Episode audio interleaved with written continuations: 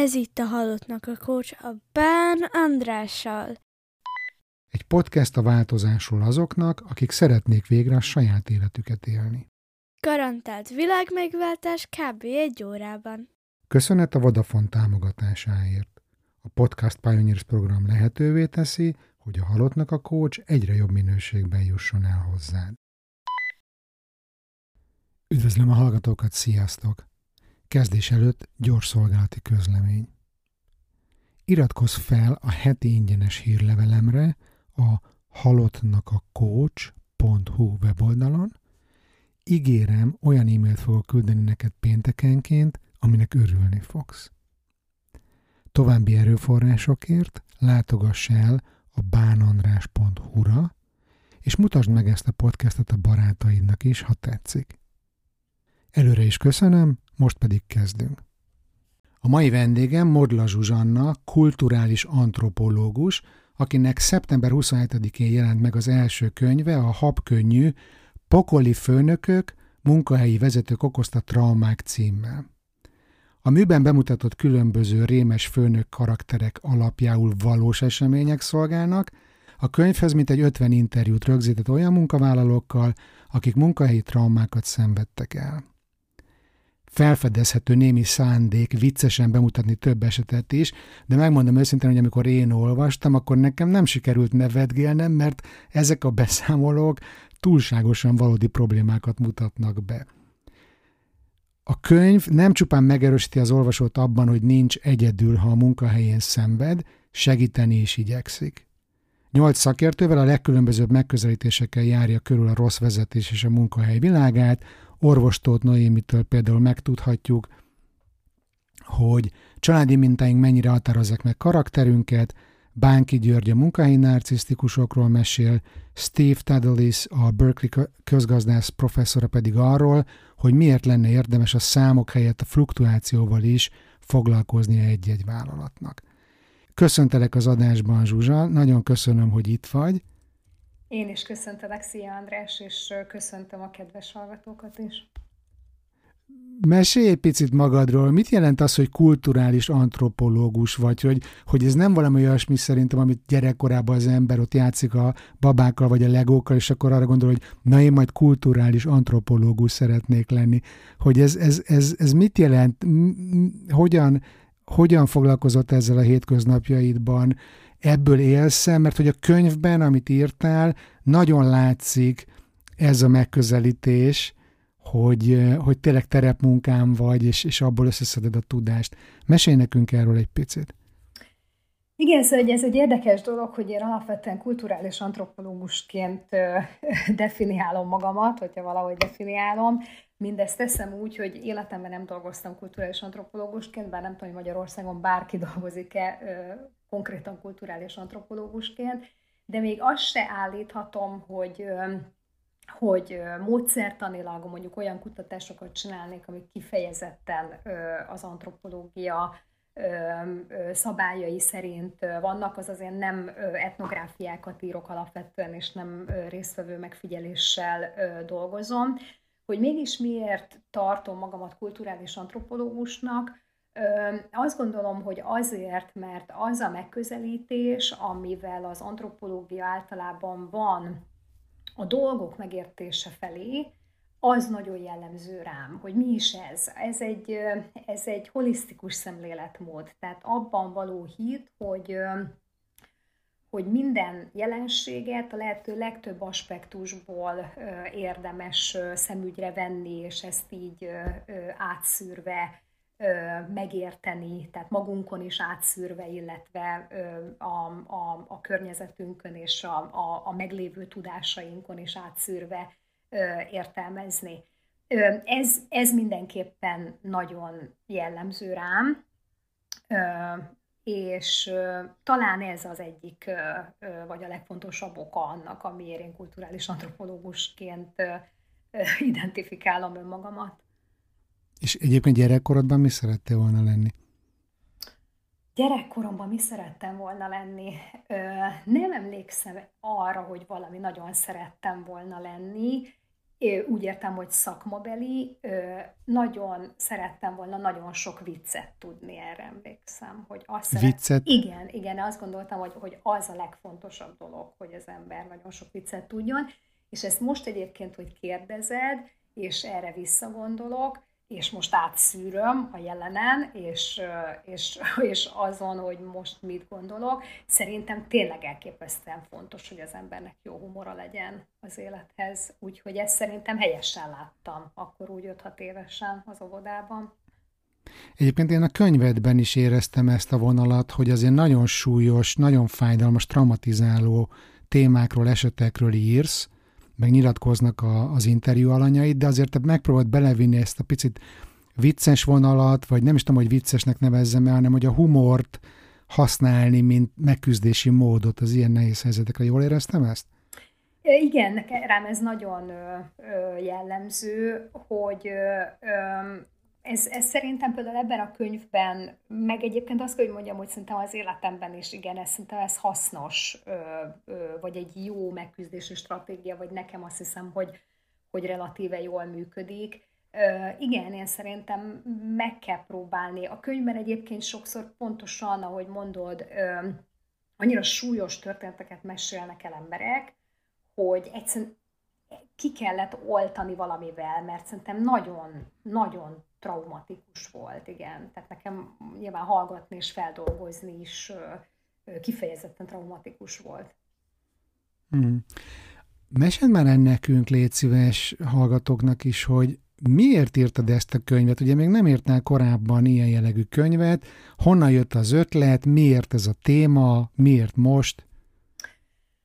Hát onnan érdemes talán elkezdeni, hogy én nem akartam egyébként ezt a könyvet megírni. Tehát ez egy, én, én, én, én az ötletet adtam a kiadócsoportnak, a lírának, és nem ambicionáltam egyáltalán, hogy, hogy könyvet írok.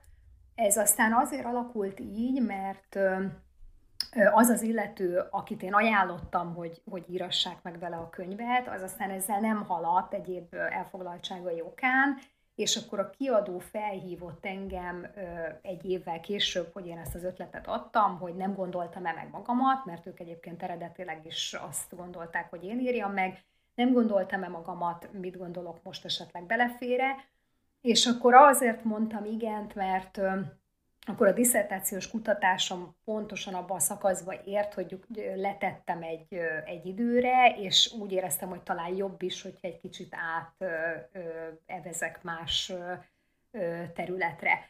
És hogy miért, tehát honnan a, a téma, vagy az ötlet, nekem magamnak volt nem egy ízben rossz főnöke, én azt gondolom, hogy ez nem is meglepő abban az értelemben, hogy Magyarországon a munkavállalók legnagyobb százalékban a főnökükkel való rossz kapcsolat miatt váltanak munkát, vagy legalábbis mondanak fel. Ez legalábbis ez derül ki egy állásportál által rendelt kutatásból, amit én egyébként pont akkor olvastam, amikor az utolsó simításokat végeztem a kéziraton.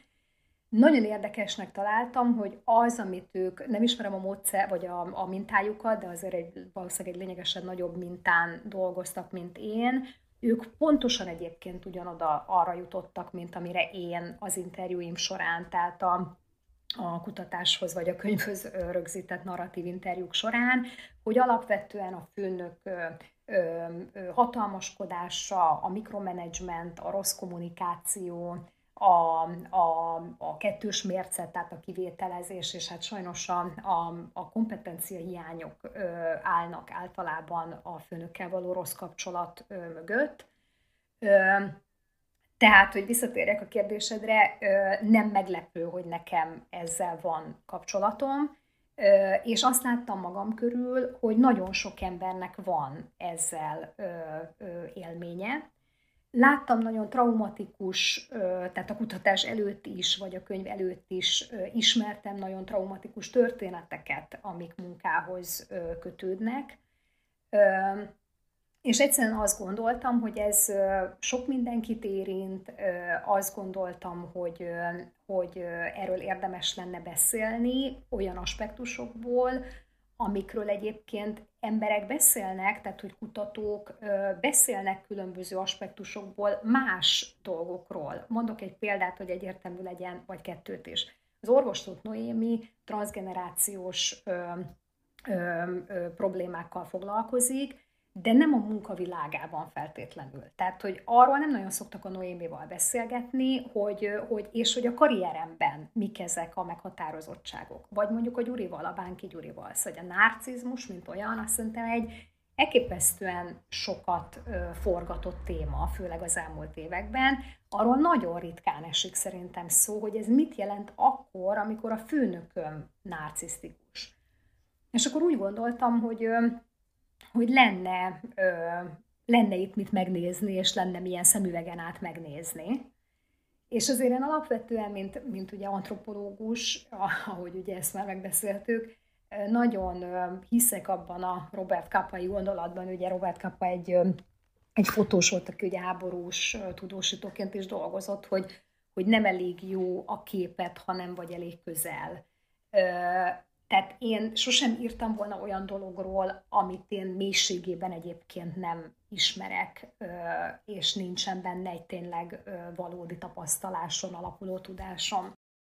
Amit most mondasz, ugye, hogy van egyrészt személyes tapasztalatod, személyes indítatásod, meg ugye van ez a kíváncsiság benned, mint ember, mint antropológus, hogy jobban megismerd ezt a jelenséget, ami azért eléggé hétköznapi, hogy az jut eszembe, én nagyon sokáig vezetőként dolgoztam multinacionális vállalatoknál, és hogy például van egy, egy tipikus helyzet, ami velem is megesett, hogy dolgoztam egy csapatban, mint nem tudom, analiszt, és akkor eltelt egy idő, úgy értékelte a vezetőség, hogy, hogy, hogy engem érdemes lenne kiemelni vezető pozícióba, és az egyik nap az, az történt, hogy én már a vezetője voltam annak a csapatnak, amiben korábban másfél évig én is csak egy szimpla tag voltam.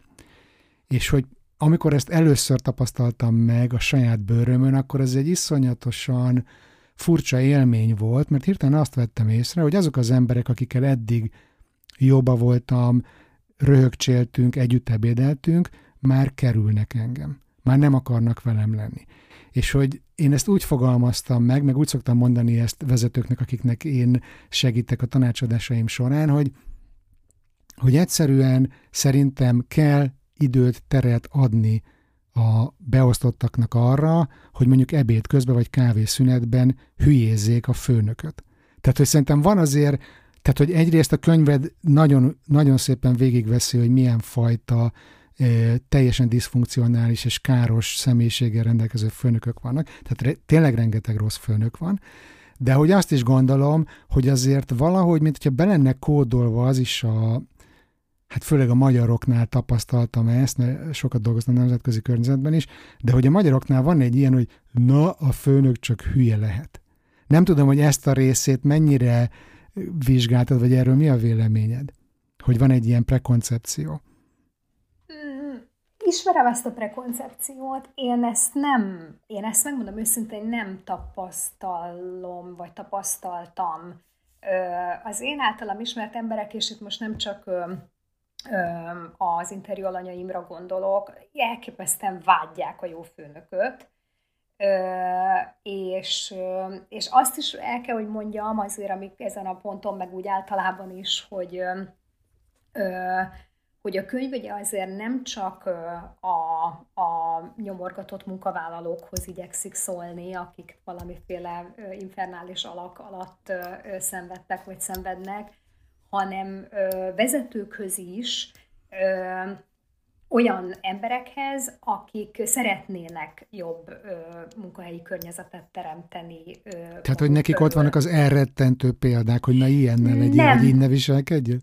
Nem, bár nem vagyok benne biztos, hogy néha, hogy, hogy egy némelyik, vagy hogy bárki adott esetben akárki ne ismerhetne egyébként magára. Ezt most csak azért tudom, mert volt egy ilyen visszajelzésem, tehát hogy egy, hogy egy ismerősöm elolvasta a könyvet, és mondta, hogy hogy bizonyos szituációban, vagy bizonyos történetben ő felismerte önmagát, és hogy ő neki ez nagyon elgondolkoztató volt, és, és megköszönte.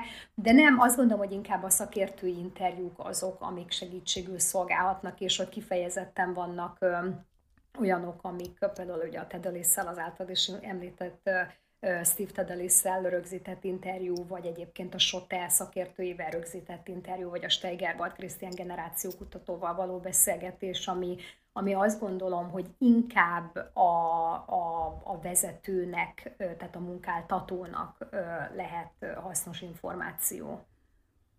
Szerinted azok a főnökök, akikről szó van a könyvedben, ők megveszik ezt a könyvet, vagy elolvassák ezt a könyvet?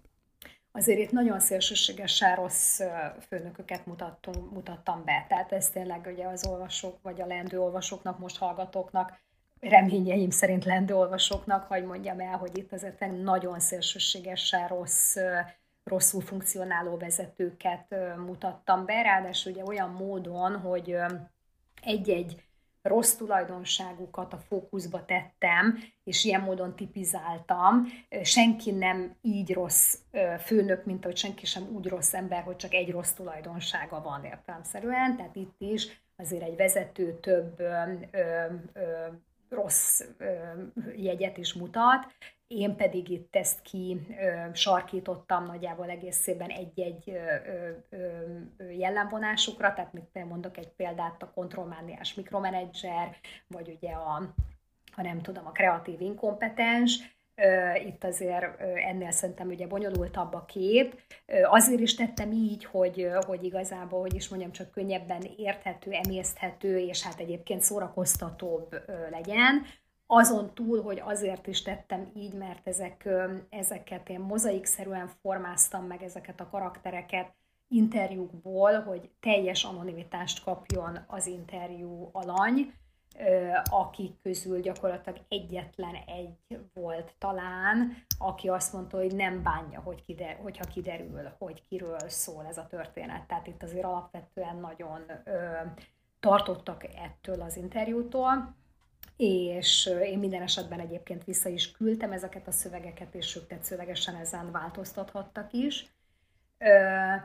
Tehát mi volt a kérdésed? Hát az, hogy azok a főnökök, akikről szó van, Igen, szerinted olvassák a könyvedet? Szerintem, szerintem ezek az emberek nem, és azért bátorkodom ezt kijelenteni, mert hogy itt tényleg, mondom, nagyon szélsőségesen rossz vezetőket látunk. Én azt gondolom, hogy hogy az olyan vezetőket érdekelheti ez a könyv, legyen az HR vezető is adott esetben, vagy, vagy cégvezető, akiknek akiknek nincsen ö, súlyosan vakfoltjuk önmagukra, akik érzékelik azt, hogyha körülöttük probléma van, vagy a cégben probléma van. Mondok egy nagyon egyszerű dolgot, fluktuáció, tehát hogy ez aztán tényleg egy olyan dolog, amihez, hát hogy mondjam, szóval azért nem kell őrületesen megmunkált személyiségnek lenni, hogy akkor lást, hogy alólad mondjuk egy év alatt hány ember ment el. Itt hagyj jegyezem meg, hogy természetesen a fluktuáció hátterében számtalan ö, dolog állhat, tehát ez lehet értelemszerűen a fizetés alacsony volta, vagy mondjuk a nem tudom, geográfiai távolságok, vagy egyebek, de, de hogyha azért egy vezető, vagy alatta egy HR vezető kiszűri ezeket a faktorokat, akkor azért az éppen kiadhatja magát, hogy itt van valamiféle probléma a vezetési stílussal.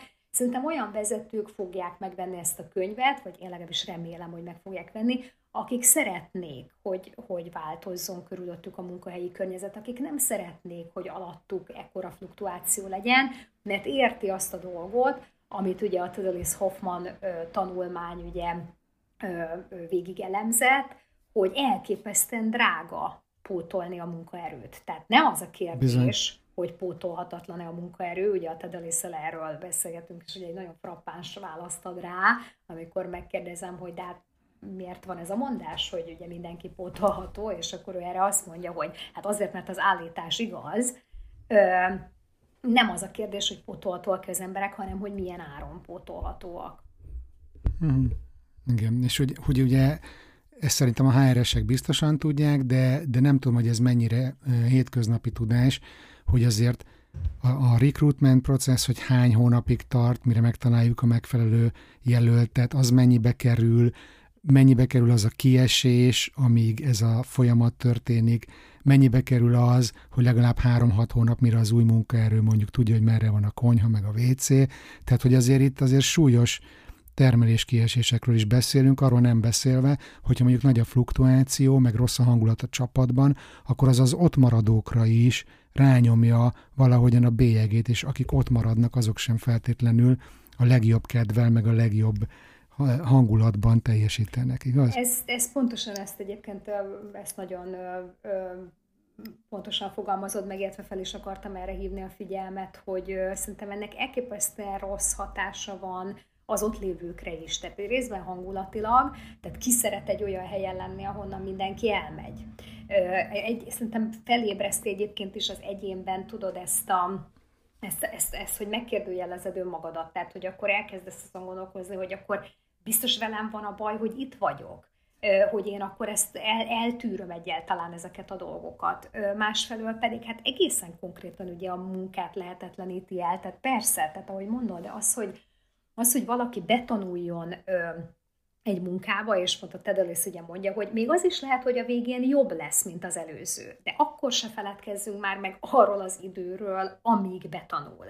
És azért Igen. nekem például ö, interjúalanyaim, amikor erre panaszkodtak, hogy mondjuk az ő ö, szervezetüknél, vállalatuknál ö, fluktuációs problémák vannak, akkor ezt rendre kiemelték, hogy neki ez mondjuk középvezetőként elképesztő problémát ö, jelent igazából. Hát vagy képzeld el a csapattagokat, akiknek ugye eleve, mivel alacsonyabb a létszám, mint ahány emberre szükség volna az adott munka elvégzésére, és akkor ők ugye megfeszített tempóban végzik a hétköznapi munkájukat, és akkor jön egy új, akit nekik kell betanítani, hogy az még mekkora extra megterhelés a csapatnak a tagjai számára, igaz? Pontosan, pontosan. Hmm. Az előbb te itt, itt azért egy, egy majdnem, majdnem, hát én azt gondolom az egyik tételmondat, vagy legalábbis nekem az egyik legfontosabb tételmondat a könyvből, az most itt majdnem elhangzott, próbálom fejből jól visszaidézni, hogy akkor kell valakinek fölállni és fölmondania egy mérgező munkai környezetben egy borzasztó főnök alól, amikor az önbecsülése sérül, Ugye ezt írod? Vagy a, ezt mondják a szakértők? A Döbrentei Zsoltal szervezetpszichológussal való beszélgetés során hangzik ez el, ez az állítás, ami, amit aztán persze tovább árnyal mondjuk például az orvostot Noémival való beszélgetés, amiben most mi nem menjünk bele, meg amúgy is aztán mit hagyunk ugye az olvasónak. Így van, azért ezt el lehet olvasni a könyvben.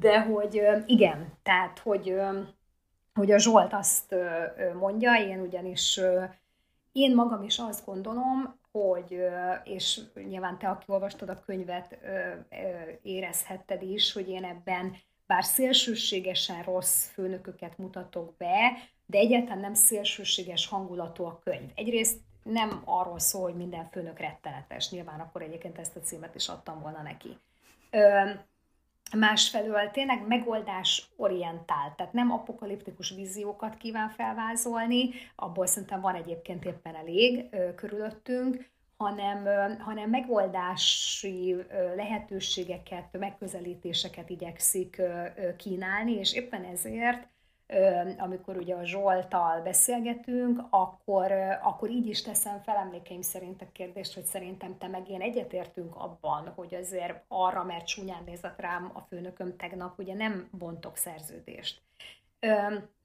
Ez egy sokkal racionál, tehát egész egyszerűen muszáj megközelítenünk a munkavilágát jóval racionálisabb ö, ö, aspektusokból is. Ilyen például egyébként az egzisztenciális kérdések, jelesül is, hogy valamiből ugye meg kell élnem.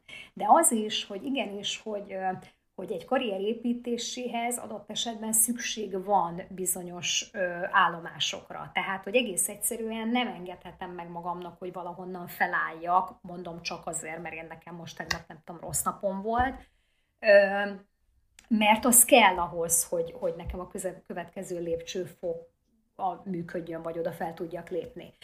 Szeretném egyébként leszögezni, hogy amúgy szerintem Magyarországon nem az a jellemző, hogy az emberek kiugrálnának a munkájukból. Ez... Én...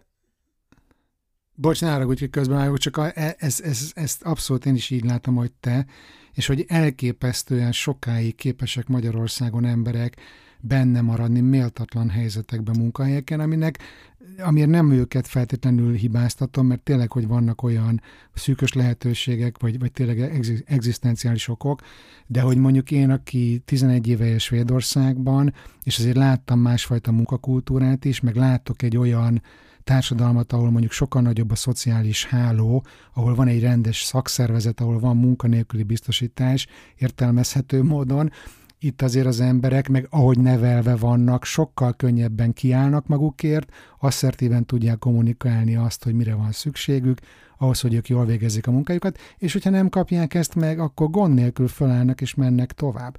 Na most azért a magyarországi helyzet az ebbe, e, ettől merőben más, én úgy látom. Én is azt gondolom, de azért azt, hogy szögezzem le, hogy nem ismerek erre tényleg országos felméréseket, tehát hogy ezek ugye csak hogy mondjam, bizonyos értelemben szerintem megérzésekre hagyatkozhatunk, vagy az én szakértőim is megérzésekre, vagy hát mondjam az ő, ő pszichoterápiában, coachingban, egyebekben tapasztaltak alapján mondhattak bármit is de azért nagy volt ebben az egyetértés, hogy túl sokáig maradunk különböző helyzetekben, különböző méltatlan helyzetekben, és túl sok mindent eltűrünk. De szerintem egyébként te most így nagyjából egészében össze is foglaltad, hogy mi van ez ennek a hátterében. Tehát egyrészt az, hogy ugye a lehetőségek hiánya, és azért hagyd szögezzem, hogy természetesen azért vannak olyan szektorok, ahol ez nem áll, mert hogy vannak lehetőségek. Azért, azért ez nem minden esetben igaz. Másfelől generációs különbség. Szerintem ez nagyon fontos, ezt nem győzöm hangsúlyozni én is, hogy szerintem, és ebben nem vetlenül ezért van is egy váltás, tehát a mostani Z generáció azért már nem egészen így van ezzel, ahogy például az én generációm, vagy a te generációd, bár lehet, hogy a mi generációnk ugyanaz, de én, hogy... Én X, X vagyok. Én is X-es vagyok. Szóval, hogy hogy szerintem ebben van egyébként változás, egész egyszerűen van abban változás, ahogy a munkához ö, ö, hozzáállunk.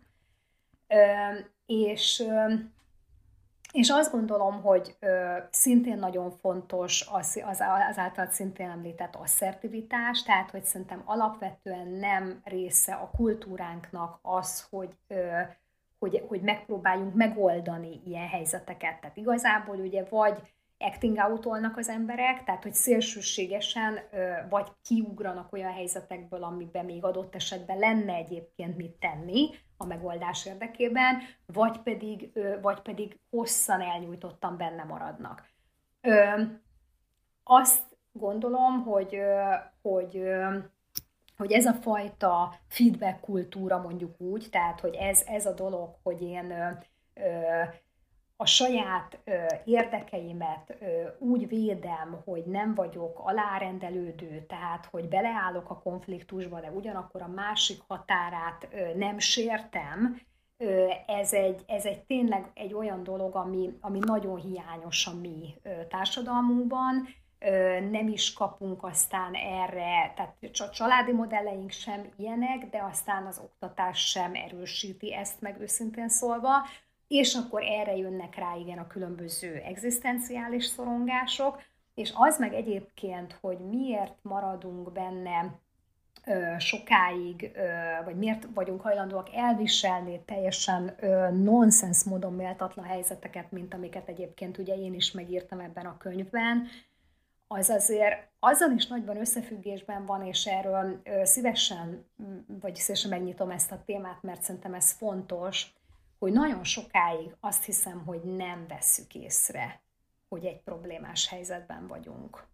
És én azt gondolom, hogy ezért is ajánlanám a könyvedet, nem csak vezetőknek, hanem beosztottaknak, mert hogy pont, hogy az oktatás, meg ahogy fölnő egy átlagos magyar ember szerintem az, az otthoni kultúrában, hogy nem is biztos, hogy föltűnik neki, hogy akár egy abuzív kapcsolatban van mondjuk a, a vezetővel, mert hogy megszokta, hogy az óvónő néni is a sarokba állít, az edző is üvöltözik velem, az iskolában is az volt a normális, hogy lecsesznek, hát akkor az normális, hogy a főnök is lecsesz, vagy úgy viselkedik velem, mint egy rongyal, és mondjuk amikor a te könyvedből ezeket a, az interjú alanyok panaszáradatait olvassák, akkor rájöhetnek, hogy ja, hogy akkor ez nem normális, ja, hogy akkor ez egy probléma. Tehát, hogy amit te mondasz, hogy először fölismerjük egyáltalán, hogy egy ilyen helyzetben vagyunk, vagy ezt normálisnak vesszük, ugye?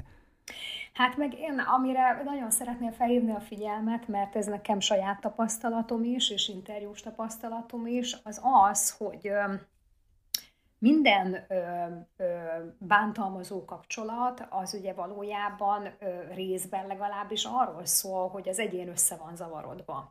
Tehát, hogy igazából nem érti, hogy mi történik vele. Szerintem a munkavilágában az, hogy megkérdőjelezed, hogy neked van-e igazad, hogy te jól látod ezt a helyzetet, ez éppen úgy benne van, mint a párkapcsolati, mondjuk egy rossz párkapcsolat esetében. És azt gondolom, hogy, hogy, hogy ez nagyon érdekes, lehet, hogy egy picit messzire vezet, de hogy egyébként több szinten is érdemes a munkavilágában megvizsgálni egy jó szervezetnek, egy jó, jól működő szervezetnek az egyik sarokpontja az, hogy van egy, ugye egy úgynevezett morális integritása, tehát hogy a vallott és a valójában vitt értékei azok konzisztenciában vannak.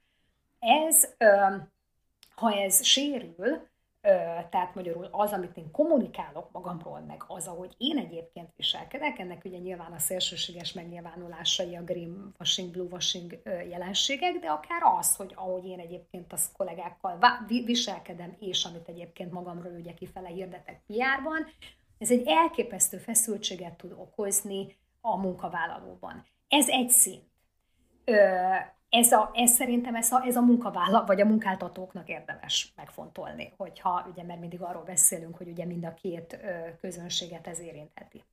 A munkavállalói szempontból meg, és arról ö, saját tapasztalatból is tudok ö, beszélni, elképesztően összezavaró az, amikor a, a vezetőd ö, ö, kommunikációja és a vezető tettei nincsenek ö, ö, konzisztenciában. Tehát mi történik? Buksisimik és ö, lovebombing jellegű, ugye ezt ma már ugye tudjuk, vagy én is tudom, hogy, hogy igazából egy bántalmazói magatartás részei, tehát, hogy őrületes tapsoljuk meg Zsuzsita projektje sikeréért, dicséretek, és emellett párhuzamosan állandó javítása a munkádnak, állandó kontrollátvétel a munka fölött, állandó megkérdőjelezése, hogy jól csinálod-e.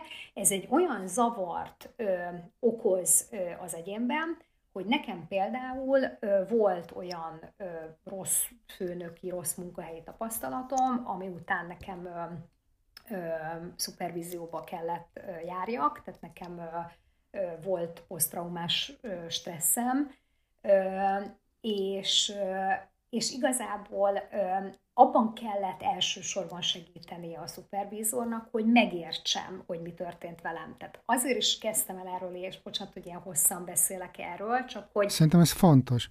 A dolog megértése, az, hogy miben vagyok, az elengedhetetlen értelemszerűen ahhoz, hogy, hogy ez a dolog változzon. És szerintem nagyon sokan azért maradnak benne őrülten sokáig rossz minőségű kapcsolatokban, és mondom ezért úgy csak nem ez a mi témánk párkapcsolatokban, mint munkahelyi viszonyokban, egyébként egy főnökkel való kapcsolat is egyfajta párkapcsolat, azért maradsz benne, mert nem ö, ismered fel, mert igazából össze vagy zavarodva, tudod? Mert hogy egyik nap ez történik, következő nap meg az történik. Így van. Figyelj, csomó minden van, amire szeretnék reagálni. Egyrészt szerintem fontos volt ez, tehát hogy nem baj, hogy elmentünk ebbe az irányba. Mindig szoktam mondani, hogy a munkahelyi kultúra az nem az, amit a szlogeneket a falra kiírnak a poszterre, hanem mondjuk az elmúlt 50 napban, hogy hogyan viselkedünk a hétköznapokban, annak a gördülő átlaga. Tehát, hogy ténylegesen az, hogy hogyan beszélünk egymással, hogyan reagálunk egymás dolgaira, ez a munkai kultúra, és nem az, hogy ah, it's a great place to work, vagy nem tudom micsoda. És hogy ugye bombáznak minket ezekkel az üzenetekkel profi szakemberek, hogy mennyire jó ennél a munkahelynél dolgozni, vagy ezen a munkahelyen dolgozni, meg a szüleink mondják, hogy hát de hát kisfiam, kislányom, hát, hát ennél a szupervállalatnál dolgozol, hát örülj neki, hogy ott lehetsz, ugye? És akkor ez is, ez is összezavar könnyen, könnyen minket. De hogy ami, ami egy kulcsfontosságú üzenet, amit az előbb kimondtál, és szeretném megerősíteni, az az, hogy ugye én korábban mondtam így félig viccesen, hogy az emberek szeretnek a főnökükről panaszkodni. Meg hogy ugye a magyaroknak eleve szerintem a panaszkodás az a kommunikációs csatornája, és mindenki hülye, meg főleg a főnök hülye, de hogy alapvetően ezt el kell ismerni, hogy odafigyelve arra, hogy nem mindig mindenre csak panaszkodjunk, de mégis engedjük meg magunkat, legyünk bátrak ahhoz, hogyha valamit úgy érzünk, hogy nem oké, okay, ha valamit úgy érzünk, hogy ez problémás, hogy akkor azt mondjuk ki, hogy arról, arról, arról beszélgessünk, és először lehet, hogy a kolléganőmmel, vagy a kollégámmal, aki az ugyanabban a csoportban hasonló helyzeteket lát, hogy te figyelj, most én vagyok a hülye, vagy ez tényleg történik? Mert ugye van ez a, ez a zavarodottság, amit mondasz. De hogy egyszerűen bátornak kell lenni ahhoz, hogy kimondjuk azt, hogy figyelj, valami nem stimmel. És nekem volt egy kedvenc, fő... bocs, volt egy kedvenc főnököm, aki azt javasolta nekem, hogy András, ha úgy érzed, hogy valami nem stimmel, akkor az nem stimmel. És hogy szerintem ez egy tök jó, ez egy tök jó szabály. Mondjad? Hát most erről hirtelen sok dolog eszembe jutott, tehát hogy egyrészt, és erről szintén nagyon szívesen beszélek, vagy megnyitom ezt a témát is, ez a Burning Bridges, amit te tulajdonképpen ezzel fel, felvezettél, de előtte arra is akarok reflektálni, hogy igen, ez szerintem ez egy nagyon fontos dolog, hogy ne nyomjuk el magunkban ö, ö, a, a, a rossz élményeinket, vagy ezeket a, ö, hogy is mondjam, csak distresszt, ami, ami, ami előáll. Ö, itt, és, és, és tegyünk abban különbséget, szóval, a, ahogy, hogy szerintem is kell a kollégákkal beszélgetni, mert hát ki ismeri még rajtam kívül a legjobban azt a helyzetet, amiben benne vagyok. A kollégáim ismerik. Ez nem összetévesztendő azzal, hogy bocsánat, nem a 1984 mintájára 5 perc gyűlöleteket kell összehívni, meg nem a rossz Bár néha az is hasznos. nem a rossz indulatú koalíciózásra van ugye itt szükség, hanem arra, igen, hogy hogy olyan kollega, akiben megbízok, vagy adott esetben csoportban is átbeszélni azt, hogy velem ez történt, én nekem ezt mondta, belőlem ezt váltotta ki, ti erről mit gondoltok. Egyébként azt gondolom, hogy ez elengedhetetlen, aztán egy ponton túl külső szakértői segítségre is szükség van, mert azért ez egy ponton túl szerintem azért romboló hatással is tud lenni, hogy az egyén egy, egy, hogy is mondjam, csak nagyon hasonló összetételű csoportban állandóan ventillál, iszonyatosan viszi szerintem az energiát, de ahogy mondod, én is azt gondolom, hogy ez kezdetben nagyon-nagyon fontos és, és amire meg átvezettél, vagy amit, amit, amit felvezettél, ez a legyünk elég bátrak ahhoz, hogy, hogy beleállunk különböző ö, ö, problémákba vagy konfliktusokba, és ezeknek hangot adunk. Én szerintem ez egy őrülten fontos téma, és azért is szeretnék erről veled beszélgetni, hogyha nem bánod, mert, mert nem nagyon van erről szó, és, és szerintem különösen fontos a mi kultúránkban több szempontból is reflektálni rá, és mondom, ez az a bizonyos, már használtam a kifejezést, burning bridges, vagy hídfelégetés, most mondjuk ö, magyarul, vagy, vagy ö, fogalmazunk magyarul. Ö, Ugye hídfelégetésnek azt a, ö, azokat a megnyilvánulásokat hívják a munkavilágában, ami, amit véltem, vagy valósan a munkavállaló lényegében nehezíti, vagy lehetetleníti, ellehetetleníti a karrierjét, illetve a karrierjében történő előrelépést. Ugye mik lehetnek ezek? Ez lehet az, hogy hierarchiában fölötted lévő emberrel olyan konfliktust vállalsz, ami, ami ö, ö, kellemetlen ö, hangulatot szít, ö, illetve hát ugye lehet az, hogy ö, hogy te mondjuk egy állásinterjún őszintén válaszolsz arra a kérdésre, ami mindig elhangzik, ugye, hogy miért akar váltani, és akkor mindig jönnek ezek a már nem éreztem magamat ö, ö, teljesnek ebben a Új munkában. kihívásokat Új kihívásokat keresek. keresek, abszolút számból vetted ki a szót. És hogy, hogy, hogy a Burning, ugye Burning Bridge-nek, vagy, vagy ö, hitfelégetésnek tartják azt is, hogyha őszintén megmondjuk, hogy mondjuk a, a, a volt vezetőm ö, toxikus ö, ö, légköre miatt szeretnék váltani. Ugye az a megközelítés, hogy, hogy ezek, ezek ártanak a karrierünknek, és hogy szerintem nagyon fontos lenne újra gondolni az erről való, hogy is mondjam, csak előítéleteket, és ránézni újra erre, mert hogy anélkül, hogy én, hogy én ezt bagatelizálnám, hogy, hogy egy-egy szektorban annyira mindenki ismer mindenkit dolog van, hogy valóban fennáll annak a veszélye, tehát nekem is számtalan ö, interjú alany erről beszámol, hogy, hogy ugye a, a, a, a főnöke, a jelenlegi főnöke az ugye el tudja intézni őt egy életre ebben az országban. Hogy utána és, nyúlnak. És utána is, nyúlnak azonban. Pontosan, és ne is áltassuk magunkat, van, aki utána nyúl. Én is megírtam ugye ilyen történeteket. De hogy szerintem nagyon fontos, hogy feltegyük azt a kérdést magunknak, rögtön kettőt. Az egyik az az, hogy akarok-e én egy olyan helyen lenni, olyan emberek között, amelyik ezt okozza velem, és ezt okozza másoknak, és hogy akarom-e védeni ezeket az embereket azzal, hogy nem szólok, akarom-e azt, cinkos, aki Réma ugye mondott a Babics mely, és hogy akarom-e azt, hogy újabb és újabb pozícióba kerül be ez az illető, adott esetben ö, újabb és újabb cégekhez elmenve, újabb és újabb több tíz és több száz embernek okozza ugyanezt.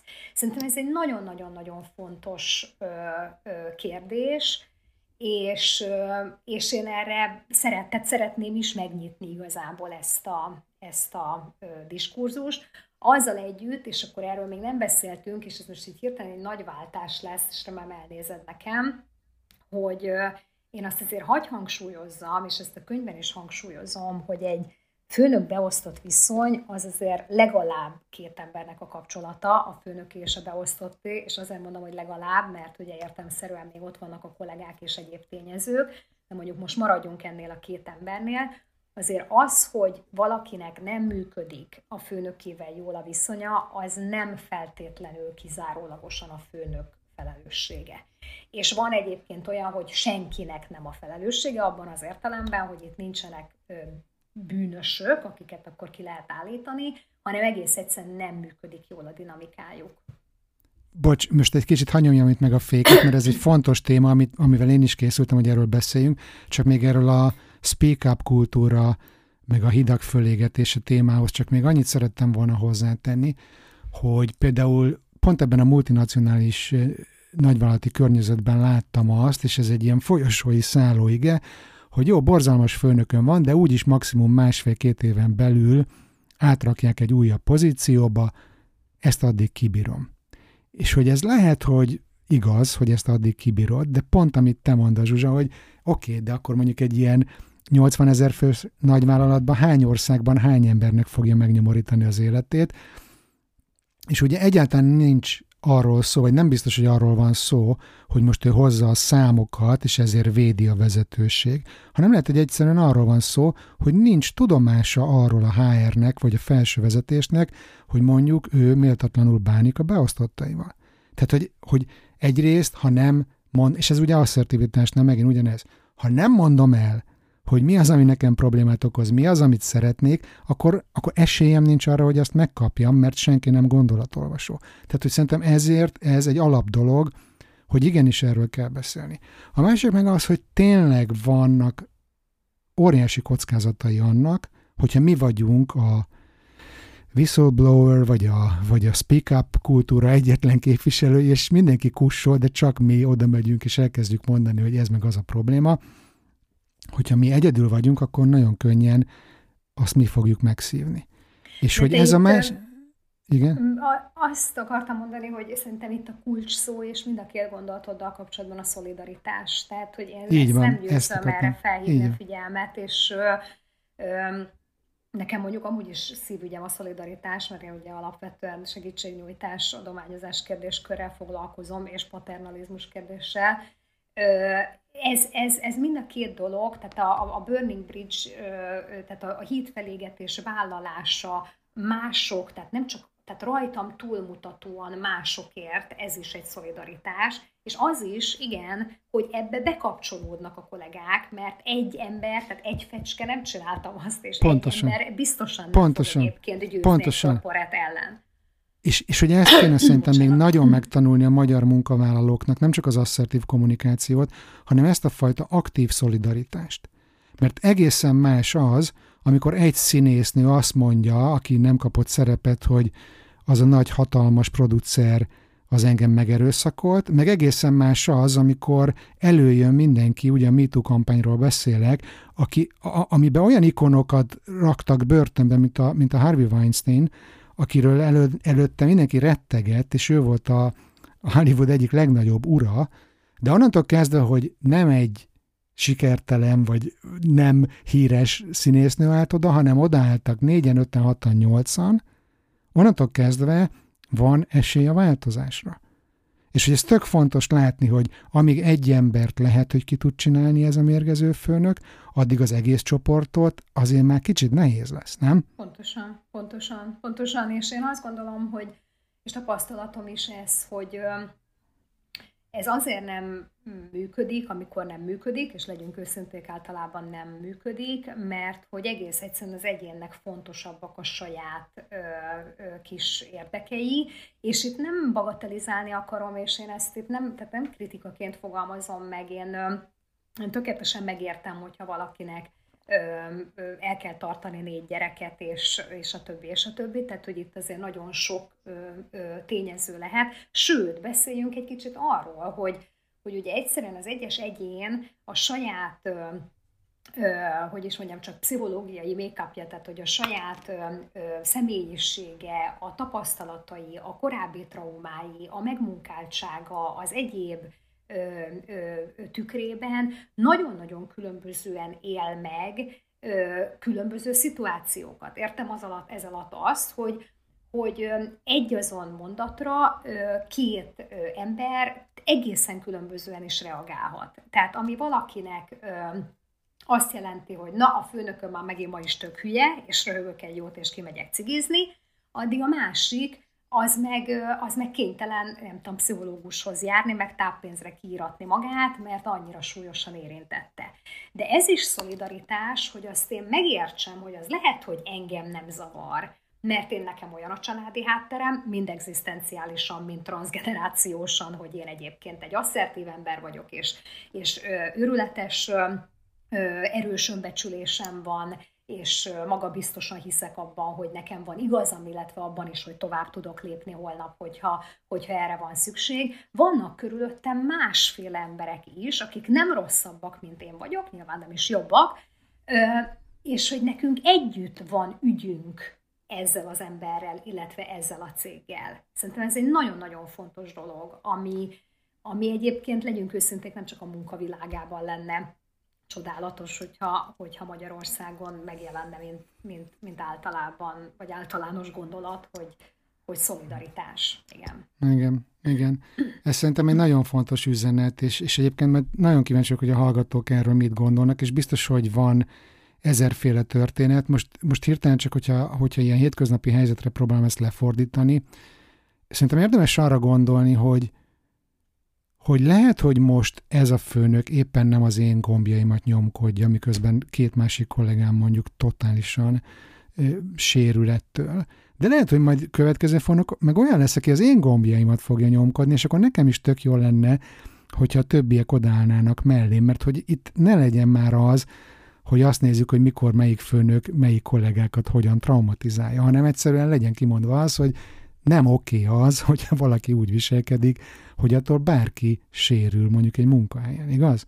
Hát igen, meg hát ugye lássunk ezen át, ugye a Bánki Gyurival beszélgettünk erről, ez egészen konkrétan erről szó van, ugye ő a, a hát főleg a narcisztikus, de hát egyéb személyiség, tehát a spe, személyiségzavaros spektrumon lévő főnökökről mesél nekem ugye hosszabban, vagy róluk beszélgetünk. Ugye ez a, a narcisztikus vezetőre, ugye ez a fajta egy-egy embernek a, a szélsőséges rajongása, az ugye abszolút jellemző. Tehát, hogy hogy legyünk arra éberek, én egyébként az, hogyha valamit meg kellene fogalmazzak, mint elsődleges, nem tudom, tanács, hogyha lehet ilyet mondani, akkor ez biztos, hogy ez lenne, hogy, hogy legyünk éberek, legyünk arra éberek, hogy, hogy, hogy, hogy, hogy, hogy, hogy velünk mi történik. Tehát, hogy mi történik bennem, amikor a munkahelyemen vagyok, milyen ezzel az emberrel, aki is a főnököm a kapcsolatom, hogyan viselkedek máshol, mit vált ki belőlem, milyen fizikai érzeteket vált ki belőlem, stb. stb. És például ez is, hogy ezt is vegyem észre, tehát, hogy magam után aztán kezdjem el azt nézni, hogy a környezetemben mi történik. Tehát az, például ugye a bánki mondja, hogyha azért egy főnök azt mondja, hogy te, egy, te vagy a legcsodálatosabb munkáról a világon, akkor azért legyünk résen. Tehát, hogy ott azért, ott azért Mondjuk... van valami probléma mondjuk ha neked vagy nekem mondja, akkor valószínűleg ez igaz, nem? persze, hát persze, hát a jelen. Igen. Igen. Még térjünk vissza, térjünk vissza erre, amit te már behoztál, és nagyon fontos téma szintén, hogy azért ez nem egy egyirányú utca. Tehát, hogy nem csak az van, hogy mindig a főnök a hülye, és, és én meg ártatlanul szenvedek. Én nem egy olyan klienssel találkoztam, aki már az ötödik munkahelyén van, és érdekes módon zsinorban mind az öt munkahelyen ugyanazok a szörnyűségek történnek vele. Ott azért már érdemes megkérdezni azt, hogy jó, de várja, lehet, hogy én valamit mondjuk lehet, hogy másképp kéne csináljak, ugye? És hogy miközben olvastam a könyvedet, olvastam ezt a rengeteg interjú alanynak, ezt a rengeteg beszámolóját, megfogalmazódott bennem az a kérdés, amit most fölteszek neked, hogy, hogy kik azok, milyen típus az, aki a legtovább szenved mondjuk az ilyen főnököktől. Az ilyen főnökök alatt értsünk többféle mérgező főnököt. Én azt gondolom, hogy ehhez egy, az alacsony önbecsülés elengedhetetlen az alacsony önbecsülésű túl teljesítő, azt gondolom, hogy leginkább ez. Tehát az az egyén, aki nagyon megkérdőjelezi önmagát, és aki nagyon, aki nagyon-nagyon szeretne bizonyítani, egyébként a, a sor végén leginkább magának szerintem. Ezeknél az embereknél elképesztően könnyű benyomni ezt a gombot, hogy teljesíts, és hogy tűrj el igazából mindent. Ö, szerintem alapvetően, ö, szerintem alapvetően ők azok, akik a leginkább ö, kitettek, és aztán persze egyébként ö, nyilván, ö, hogy mondjam, bele tudunk-e abba is menni, hogy meg egyébként a, az alacsonyan iskolázott, tehát hogy, hogy szociológiailag is ezt megnézhetjük. A nő, az 50 év fölött is, a többi, a többi, de személyiségtípusra szerintem alapvetően ez, a, ez az önbecsülés hiányával van összefüggésben. És bocsánat, azért is, mert ugye ahhoz, hogy ugye ez az állandóan általunk ismételgetett asszertív ö, ö, vonalat az ember vinni tudja a munkában épp úgy, mint egyébként az élet bármely területén, az ö, látnia kell magát, hogy ebben az úgynevezett csípési sorrendben, ugye abban a abban látnia kell magát a kontextusban, tehát értenie kell és ismernie kell magát. Egyszerűen az önismeret ö, elengedhetetlen szerintem az élethez, és a munkában való boldoguláshoz is értelmszerűen elengedhetetlen. Látnom kell azt, hogy milyen készségeim vannak, milyen képességeim vannak, milyen lehetőségeim vannak, mi az, amit én hozzáteszek ehhez a ehhez a céghez, ehhez a szervezethez, mi az, amiben én nélkülözhetetlen tudok lenni. Ismernem kell azt, hogy hogyan tudok, tehát egyéb ö, hogyan tudok kommunikálni, hogyan tudok magamért kiállni, ö, hogyan tudok megküzdeni különböző dolgokkal, mennyire vagyok adaptív, ugye ezek az úgynevezett átváltható készségek, ugye ez nekem veszőparipám, én erről külön cikket is írtam már, hogy ez mennyire fontos lenne, hogy, hogy ennek nagyobb jelentőséget tulajdonítsunk. Tehát ugye azt gondolom, hogy hogy az önbecsülés mellett az önismeret az, ami elengedhetetlen ahhoz, hogy boldogulni tudjunk. Tehát a kérdésedre válaszol, mert rendszeresen nem a kérdésedre válaszolok, ne haragudj, az azokkal az emberekkel történik, hogy azok az emberek a legkitettebb, legkitettebbek annak, hogy túl sokáig maradnak méltatlan szituációkban, akik nem ismerik elég jól magukat, és nem értékelik elég jól magukat.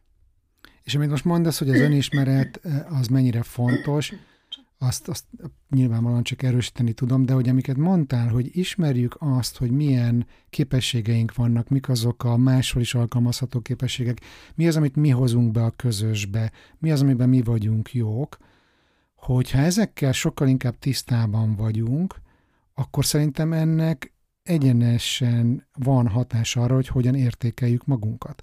És én nagyon sok olyan kliensemet látom, akik kiégéssel jönnek hozzám, hogy iszonyatosan túl teljesítenek, tehát érted, legjobbak az egész vállalatban, 243 on nyomják 8 éve non-stop, hétvégén is mindenhogy, de amíg nem simogatja meg a főnök az ő buksiját, addig ő azt érzi, hogy semmit nem ér az, amit ő csinál, és erre úgy reagál, hogy még följebbi fokozatba kapcsol, még jobban nyomja a gázt, de hogy nyilvánvalóan ez nem mehet így a végtelenségig. Ráadásul pont ezek a főnököknek a viselkedését erősíti meg, hogy nem azt látja a főnök, hogy ó, itt foglalkoznom kell vele, mint ember, ó, itt nekem visszajelzést kell adnom, meg kell erősítenem őt bizonyos dolgokban, hanem hát mi? Hát, hogyha nem szólok, akkor még jobban dolgozik, ugye? Igen, szerintem ez szintén egy, egy fontos dologról kezdünk el itt beszélni. Jelesül és az, hogy ugye ez, amikor ugye, amikor, amit én is mondok, hogy ugye ez legalább két embernek a dinamikája, tehát ez egész egyszerűen előállhat az a helyzet, hogy két olyan ember kerül kapcsolatba, értsd ugye a munkáltató és a munkavállaló részéről, ahol mondjuk az egyik egy hideg távolságtartó ember, tehát mondjuk a vezető egy hideg távolságtartó ember, nyilván ennek megvan a maga oka, amit ő hoz otthonról, hogy ő miért vált ilyenné, nem tud megfelelően visszajelezni, és akkor van az a munkavállaló, aki meg szélsőségesen vágyik a visszajelzésre. Tehát magyarul annélkül egész egyszerűen nem boldogul. Na most ez a két ember, ez soha nem fog tudni jól működni egymással, és bocsánat, itt egyébként effektív abúzus nem történik. Így van, tehát itt egyébként egy bizonyos cselekedet hiánya az, ami a problémát előidézi. Azért azt hagyj jegyezzem meg neked, hogy Szerintem egyébként ez nem jó főnök. Tehát én most nem akarok ilyen nagy statementeket itt kimondani, de a helyzet az az, hogy, hogy szerintem a jó vezető az, az ismeri a saját embereinek a képességeit és azok korlátait is, és bizony fel tudja azt mérni, és bocsánat azért az érzelmi intelligencia nagy ernyője alá tartozó különböző tulajdonságok, vagy, vagy ö, hát, hogy mondjam, cselekedetek, azok azért nagyban elsajátíthatók és gyakorolhatók. Tehát én azt gondolom, hogy, hogy egy jó vezetőnek annak tudnia kell, hogy van olyan emberem, akinek állandóan vissza kell, hogy jelezzek, illetve, hogy, hogyha ez tényleg, hogy mondjam, szélsőséges, akkor meg le kell tudni vele ülni, arról beszélni, hogy ez nem az a hely, ahol ez nem óvoda. Tehát, hogy itt nem lesz az, hogy én megdicsérem, hogy a cipődet is be tudod kötni. Úgyhogy javaslom egyébként neked, hogy akkor te coachingba, pszichoterápiában valahol ezen dolgozzál.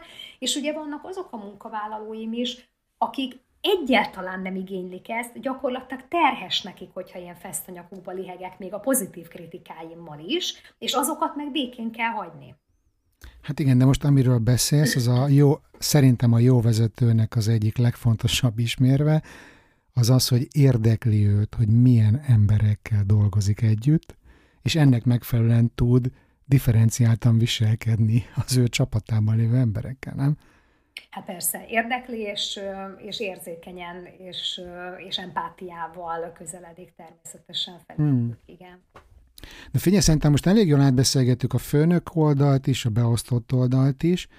Kicsit beszéljünk arról, amit a könyvedben már nem fejtesz ki, pedig tudom, hogy téged is izgat, hogy az a, a rendszer.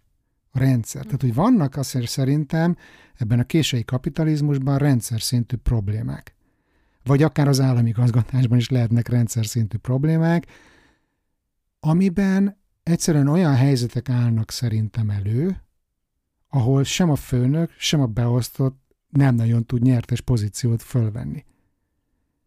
Nem tudom, hogy erről van-e valami véleményed, vagy mit gondolsz erről? Abszolút van róla véleményem, azt nem tudom, hogy, hogy, hogy lehet ebben nyertes pozíciót felvenni, meg kell próbálni. Abszolút, igen, ez egy nagyon fontos dolog, szerintem, amit említesz, és, és nem vetlenül, ugye, hiszen mi erről beszélgettünk korábban, már hogy nem vetlenül tudod, hogy engem is ez érdekel. Amikor azon gondolkoztam erre az interjúra készülve, hogy majd biztos megkérdezett, hogy nem tudom, milyen tanácsaim vannak a, a a munkavállalóknak, akiknek problémáik vannak, vagy éppen a vezetőknek, akkor, akkor ezután a, a legyünk éberek, és figyeljünk magunkra, és próbáljuk meg értelmezni azt, ami bennünk és körülöttünk zajlik. Ezután, illetve ezzel szorosan összefüggésben ezt mondtam volna, hogy próbáljuk meg megérteni azt a struktúrát is, amiben dolgozunk miből adódik a probléma túl azon, hogy ugye van egy rossz főnök, ami egyébként minden további nélkül elképzelhető, hogy már eleve ennek a rossz struktúrának a, a következményeként van jelen.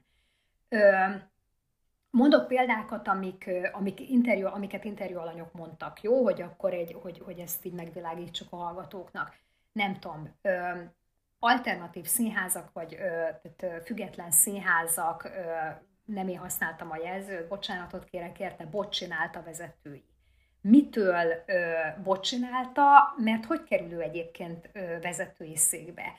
Ő alapvetően színész vagy rendező, és vagy rendező, egyébként játszani szeretne, megrendezni szeretne, egy forráshiány okozza, illetve hát alapvetően Magyarországon a színházi struktúra okozza, hogy, hogy ő vezetői székbe kerül, amire tökéletesen alkalmatlan. Vagy tudomány. Szabó Csaba, világhírű farmakológus, azt hiszem, hogy a legtöbbet idézett magyar tudós egyébként, vele beszélgettem hosszabban, a tudományban való vezetésről. Szerintem ez egy olyan érdekes téma egyébként. Abban az értelemben, hogyha végig gondolod, akkor a egy, a, a, egy jó tudósnak, most például sűrűn elnézést kérek, tehát egy jó tudósnak és egy jó vezetőnek, hát bocsánat, nagyjából egészében a homlok egyenest ellenkező skillekre van szükség. Igen, tehát ugye a Venn diagramban nincsen nagyon közös halmaz, igaz? Hát nem nagyon. Uh-huh. És akkor ugye mégiscsak hát az történik, hogy egyszer egyébként tudósokból vezet, laborvezetők lesznek, és nagyon sok ember people managementjét el kell, hogy lássák.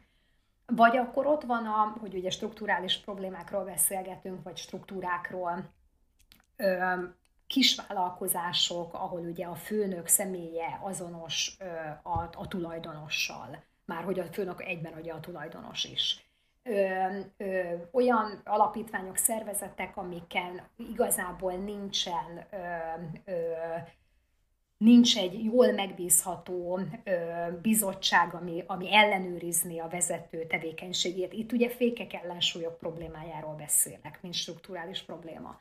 Ö, azért kell szerintem ezekre ránézni, azért lenne érdemes értelmezni azt a környezetet, amiben vagy, mert ez, ez egyébként segíthet abban, hogy hogy, hogy megtaláld a legjobb megoldásokat. Most nagyon szélsőséges, csak azért, mert hogy mondjunk valami szélsőségesen szélsőséges dolgot. Mondjuk azt mondta nekem a, a munkajogász, hogy például szerinte ezek azok a helyek, a, a legutóbb említett mikrovállalkozás, illetve az olyan non-profitok, amik fölött igazából nincsen kontroll, onnan sajnos akkor el kell menni. Tehát, hogy, mert hogy azt akarom neked mondani, András, és azt akarom mindenkinek, vagy bárkinek mondani, aki hallgatja ezt a beszélgetést, hogy lehet egyébként, hogy a vége az. Tehát bocsánat, és senkit nem lebeszélni akarok arról, hogy egyébként ott hagyjon egy rossz munkahelyet, és itt megragadom az alkalmat arra is, hogy arra is felhívjam a figyelmet, hogy hogy azért, mert nem csak velem, vagy nem csak a főnökkel van gond, mert ugye ezt folyamatosan hangsúlyozzuk, hogy ez két ember dinamikája, és az is lehet, hogy velem is baj van, és az is lehet, hogy mondod, hogy van olyan kliensed, aki az ötödik munkahelyén is ugye rosszul érzi magát, attól még egyébként neki szíve joga rosszul érezni magát és váltani, és tessék felállni és elmenni, mert nem kell belehalni a munkába, meg semmibe se kell egyébként belehalni. Már úgy értem, hogy sajnos egy idő után valamibe bele kell halni. Az életbe. A munka legyen, igen. Szóval, hogy azt gondolom, hogy lehet egyébként, hogy sajnos ez lesz a dolognak az eredménye. De ehhez nagyon fontos, hogy, hogy végig gondoljam, hogy én és a, és, a, és a közösségem, tehát benne a kollégákkal és egyebekkel mit tudunk tenni azért, hogy, hogy változtatni tudjunk, és még egyszer mondom, sajnos előfordulhat, hogy semmit, és akkor azt ott kell hagyni. Így van, és szerintem ez e, abszolút egyetértek azokkal, amiket mondasz, tehát hogy nagyon fontos érteni azt, hogy milyen rendszerben működünk, hogy vannak-e rendszer szintű problémák, és ahogy te mondod, én úgy szoktam ezt megfogalmazni, hogy mindig azt kell vizsgálni, hogy mi az, ami a te kontrollodban van. Mert ugye azon próbálsz változtatni, azt, hogy most milyen a magyar színház finanszírozás, azt te, mint mondjuk segédrendező, nem fogod tudni megváltoztatni. Azt, hogy milyen a kései kapitalizmus, azt te, mint egy multinacionális nagyvállalat beosztotja, nem fogod tudni megváltoztatni. Viszont ehhez képest érdemes érteni azt, hogy jó, hogyha ezt adottságnak kezelem, mi az, amit mégis ebben tudok én változtatni? Hogyan tudok én ebben mégis jobban? És lehet, hogy semmit nem fog tudni változtatni, de attól, hogy van egy megértés bennem, attól, hogy azt mondom, hogy jó, de mégis ez a legjobb munkahely ma, amit tudok szerezni Magyarországon, jó, akkor ezt el tudom fogadni mondjuk még három évig. Tehát, hogy ez is, egy, ez is szerintem egy eredmény. Abszolút, szerintem is. Meg egyébként mondom, sose tudhatod, hogy, hogy nem tudsz-e változtatni. Most nem akarok ilyen naív ö, ö, színben feltűnni, főleg mert nem vagyok az, ö, de hogy ö, tényleg érdemes végig gondolni. Nem lehet, hogy le lehet ülni az alapvezetővel, vagy a fölötte lévő testülettel, vagy nem tudom, a, a, a, a, a, a munkáltatómnak az apjával, hogyha ez egy kis vállalkozás, és elmagyarázni neki, hogy, hogy milyen problémákat okoz ugye a fluktuációt, tehát amivel a beszélgetést kezdtük, hogy mondjuk ez mennyibe kerül. Nem lehet, hogy érdemes arra felhívni a figyelmet, hogy mondjuk a középvezetői szint az egy mennyire stresszes levelje, a, tehát szintje a, a, a, ennek a hierarchiának, és hogy nekik különösen kellene egyébként olyan nem is tudom, tréningeket tartani, ami a kommunikációs szkíjeiket és az egyéb, hogy is mondjam, csak menedzsmenti szkíjeiket javítja. Szerintem ezek olyan, vagy egész egyszerűen azt mondani, hogy figyelj, tudok valakit, aki aki szívesen besegítene ebben, most nyilván itt ugye ilyen művészeti jószolgálati világokban, szívesen besegítene abban, hogy, hogy, hogy ez jobban menjen. Tudok trénert, aki ide jön. Nem tudom, tehát hogy most tényleg azért mondom, hogy nem is akarok most egy ilyen ötletbörzét kinyitni, mert nem dolgom, másrészt meg tényleg naívnak se akarok feltűnni, hidd el, hogy az ember meghallgat ennyi történetet, akkor azért nem sok, hogy is csak romantikája marad ennek a, ehhez a témához de hogy, de hogy fontos az, igen, hogy megoldásorientáltak legyünk, és ahhoz, hogy jó megoldásokat találjunk, vagy egyáltalán elkezdjünk megoldásokon gondolkozni, szerintem elengedhetetlen az, hogy magunkon túl, és a saját készségeinken, képességeinken és azok hiányain túl azt is értsük meg, hogy mi az a keret, amiben egyáltalán nekünk ö, ö, dolgoznunk kell, vagy lavíroznunk kell. Hmm. Nekem ez egy ilyen veszőparipám, és, és, és lehet, hogy már unalmas vagyok, de, de hogy rengeteg felsővezetővel dolgozom így egyéniben, és pont most a héten volt egy ilyen beszélgetésem egy, egy, egy nemzetközi cég országos vezetőjével, akit a központból, ugye a multi központból nyomnak, hogy figyelj, hát látjuk, hogy a gazdaság az mondjuk totálisan kész állapotban van, de azért ugyanazt a profitot hozzátok, mint tavaly, Miközben ő, mint az ország vezetője, nem szeretne úgy költséget csökkenteni, vagy úgy spórolni, hogy mondjuk elküld embereket, vagy megvonja azokat a forrásokat, amivel az ő jó embereit motiváltan képzésben tudja tartani. És hogy akkor ő például egy olyan helyzetbe kerül, hogy, hogy, hogy egy olyan, olyan döntést kell hoznia, hogy most a jobb vagy a bal kezemet harapjam le. És például egy ilyen túlteljesítő, önmagában nem túl biztos vezető lehet, hogy azt fogja mondani, hogy jó, én akkor mind a kétszer teljesítem, akkor is, hogyha totálisan lehetetlen, mert hogy a gazdaság az olyan, amilyen. És ez például egy tök jó egyenes út a kiégéshez.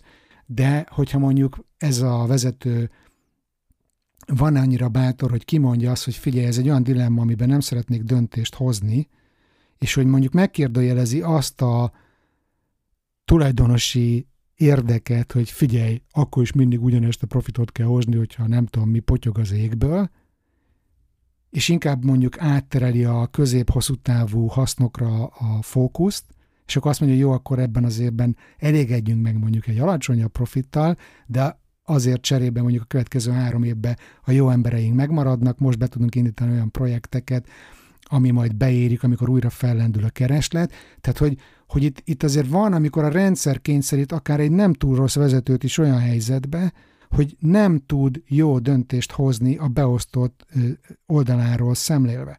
Mert vagy fizetés csökkent, vagy kirúg embereket, vagy nincs tréning, szóval, vagy széthajtja a szélszeseket.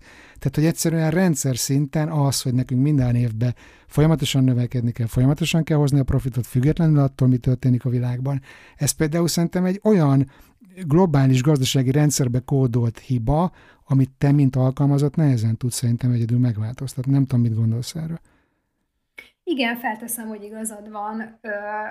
Ugyanakkor, ami szerintem ebből érdekes, vagy ami már, hogy amin, amin lehet dolgozni, az az, hogy itt is előjön viszont az, hogy a, hogy a vezető, ha megpróbál erről kinyitni egy beszélgetést, ha egyáltalán megpróbál erről kommunikálni, mint fölfele, tehát hogy van ez a probléma, mind lefele, hogy akkor ez, tehát a munkavállalói számára, hogy, hogy ezzel a, ezzel a hogy is mondjam, csak konfliktussal küzd, azt szerintem mindenképpen előrevezető magának, most beszéljünk először az egyénről, az egyén számára. Tehát szerintem az, az ember önbecsülését csak azt tudja építeni, hogyha megpróbál bizonyos dolgokat. Ugye pont ugye a Döbrenteivel beszélgetünk erről, hogy ugye azért nem megoldás ez, a, ez az acting out, mert hogy, hogy tulajdonképpen a feltett kézzel elsétálni, az még senkinek nem ö,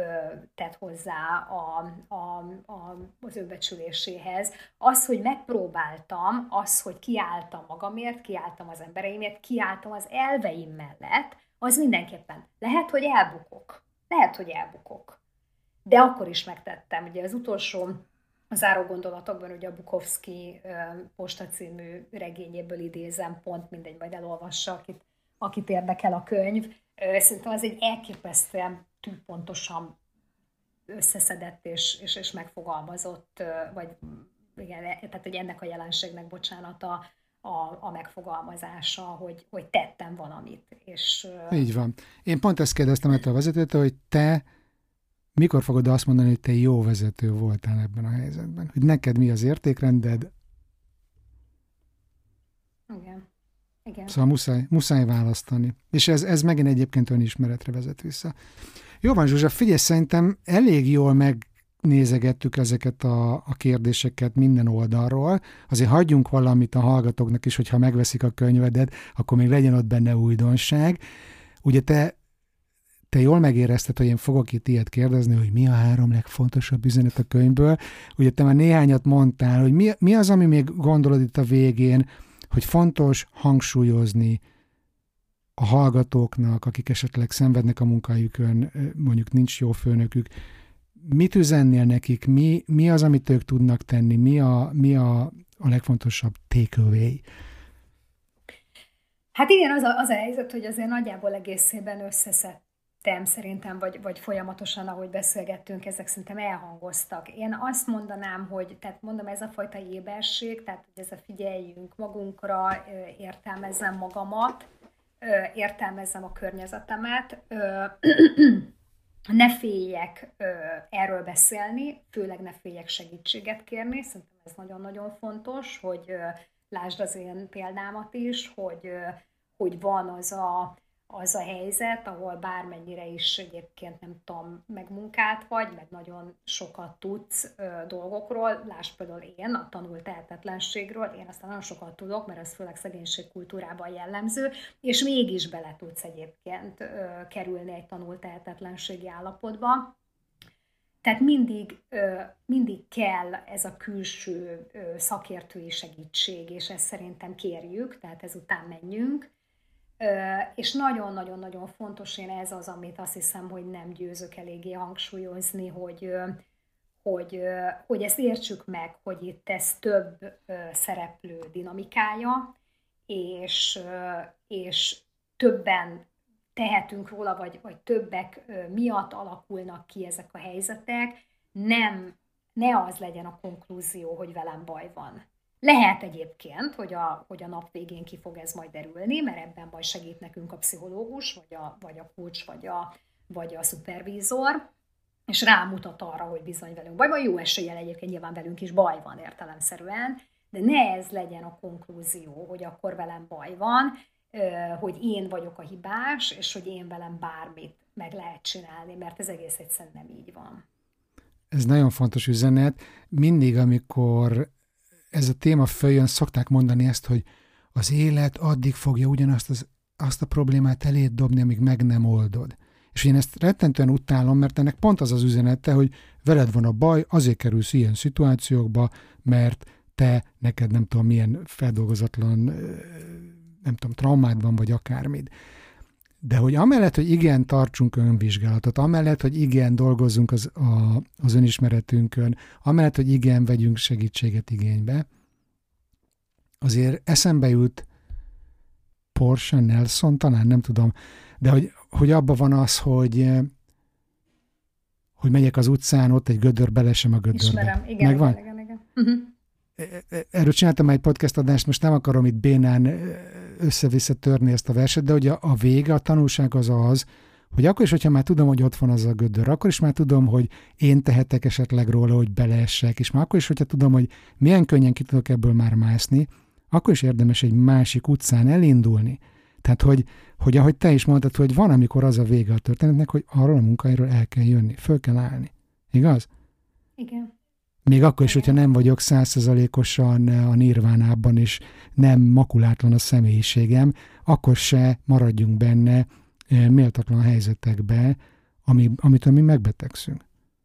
Pontosan, igen. Szeressem, azt hiszem, hogy ez rettenetesen közhelyes lesz tényleg, meg mint hogyha valami ócska pop számot idéznék, de hogy szerintem tényleg meg kellene próbálni annyira tisztelni önmagunkat, hogy, hogy ezt megadjuk magunknak, igen, azt az, azt az esélyt, hogy igenis, hogy igazam van, igenis, hogy, hogy rendben való az, hogy én ezt érzem, hogy én itt nem érzem jól magamat, hogy velem nem jól bánnak, és hogy én ennél többet érdemlek, és megadni azt a tiszteletet és bizalmat magunknak, hogy változtatok ezen. Változtatok akár úgy, hogy asszertíven kiállok magamért, és megyek utána, hogy ezen a helyen megoldjam, és hogyha minden eszközöm elfogyott, mert én már mindent megpróbáltam, akkor pedig adok magamnak esélyt arra, hogy, hogy, hogy van egy másik hely is.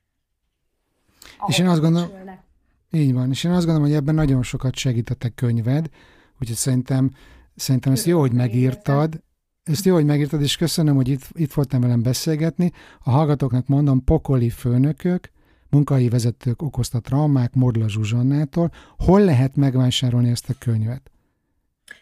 Hát szerintem mától ö, a líra üzletekben egészen biztosan, de szerintem hétfőtől bárhol. Egyébként ugye most van a könyvfesztivál, és oda vitték ki egyébként először, úgyhogy most ott egyébként a millenárison is kapható, és egyébként online is ö, természetesen rendelhető. És hogyha valaki veled akar találkozni, kapcsolatba lépni, az hogy, hogy teheti meg? Vagy ott leszel a könyvhéten, vagy nem tudom? Én hát a Facebookomon keresztül, tehát van egy szerzői oldalam, ott nyugodtan írhat. Én a könyvfesztiválon kint leszek, de nem, tehát hogy csak mint látogató megyek ki. Október 4-én lesz egyébként a könyvnek a bemutatója, jövő héten szerdán. De hát egyébként meg írjon rám bárki a Facebookon keresztül, és akkor és akkor, hogyha tudok, akkor, akkor segítek.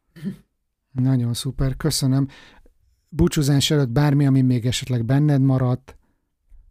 Én szerintem bennem nagyon-nagyon sok minden maradt, de nem jegyzeteltem végig, mert még félig ilyen indisponált állapotban vagyok, úgyhogy ennek tudom be azt is, hogy általában nem a kérdésédre válaszoltam, és ezért elnézést kérek a Szerintem vissza, visszatértünk, és, és nem baj, tágítottad a témát. Úgyhogy Úgyhogy nem, azt hiszem, hogy, azt hiszem, hogy, hogy ez egy elég kerek beszélgetést volt, és nagyon köszönöm. Én nagyon élveztem, köszönöm, hogy jöttél, remélem a hallgatók is élvezték. Minden jót, köszönöm, szia! Kedves hallgató, köszönöm, hogy itt vagy, remélem megérte végig maradnod. Ha tetszett az adás, akkor kérlek most iratkozz fel azon a podcast lejátszon, ahol éppen hallgatsz. Adj öt csillagot a Spotify-on és az Apple Podcasts-en, ahol szöveges értékelést is szívesen veszek, és a legfontosabb, hogy mesélj egy barátodnak a műsorról. Azt tudtad, hogy a garantált világ megváltás több helyen is elérhető? Iratkozz fel a hírlevelemre, amiből bepillantást nyerhetsz a podcast kulisszái mögé, és inspiráló gondolatokat, tartalmakat osztok meg veled heti rendszerességgel. Ez neked semmibe sem kerül, és bármikor leiratkozhatsz egy gombnyomással. Amennyiben szeretnél egyéni tanácsadásra jelentkezni hozzám, vagy valamelyik csoportos programomban részt venni, akkor a részletekért látogass el a bánandrás.hu weboldalra. Több vállalatvezetővel dolgozom együtt, akiknek rendszeresen nyújtok hatékony támogatást a személyes és szakmai fejlődésükben. Az Executive Coaching fókuszában a vezető céljai és kihívásai állnak. Érzékenyítő és edukációs előadásokat tartok kis és nagyvállalatoknak a kiégés megelőzéséről, a mentális egészség fontosságáról és megőrzésének módjairól, diverzitásról, munkahelyi kultúráról, magyarul és angolul is. Employee Wellbeing szakértőként olyan céges workshopokat szervezek, ahol a csoportos coaching módszerét alkalmazva tudom elérni a pozitív hatást a csapat működésében. Ha szeretnél meghívni a cégedhez, akkor vedd fel velem a kapcsolatot a honlapomon keresztül. Keresd a Halottnak a Coach Podcast közösség csoportot a Facebookon, és csatlakozz a szuper kis közösségünkhöz. Fent vagyunk az Instagramon is, kövess be ott is. Az utolsó fontos info, hogy reinkarnálódott a Bezzeg a Svédek című podcastem, ahol belehallgathatsz a személyes naplomba, filózhatsz velem az élet kis és nagy kérdésein. Ha van kedved és lehetőséged, akkor támogasd a munkámat havi egy kávé árával a Patreonon. Előre is köszönöm. Az összes említett hivatkozást megtalálod az adásnaplóban. Bán András voltam, a mi hamarabbi viszonthallásra.